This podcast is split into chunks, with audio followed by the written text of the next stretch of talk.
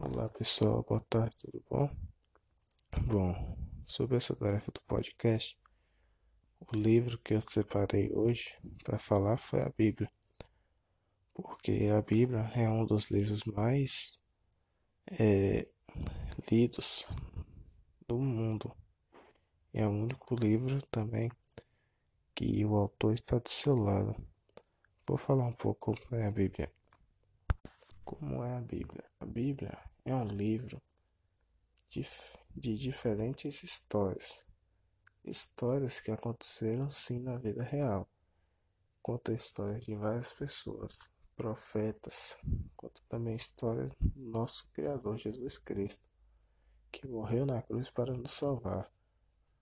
A Bíblia conta tudo, do início ao fim. Do início, que foi o que muitos chamam de Big Bang, o que a Bíblia fala que foi a própria criação de Deus, que é a teoria que eu acredito, que é a verdade, né? e também fala do final, como vai ser, que está lá no livro de Apocalipse, né? Que fala como o fim dos que fala no caso como seria o fim dos tempos como seria, não, como será o fim dos tempos, né? Porque tudo que está na Bíblia é verdade. E também a, a Bíblia é o único livro, é um dos poucos livros no mundo inteiro que ela fala tudo, a verdade, que ela fala tudo a verdade. Até mesmo as pessoas, as pessoas que erraram na Bíblia, está tudo detalhado, o erro da pessoa, a falha da pessoa.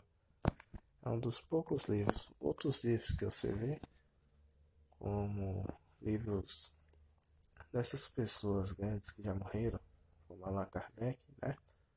Você não encontra as falhas dele. Você encontra só as coisas boas, mas na Bíblia não.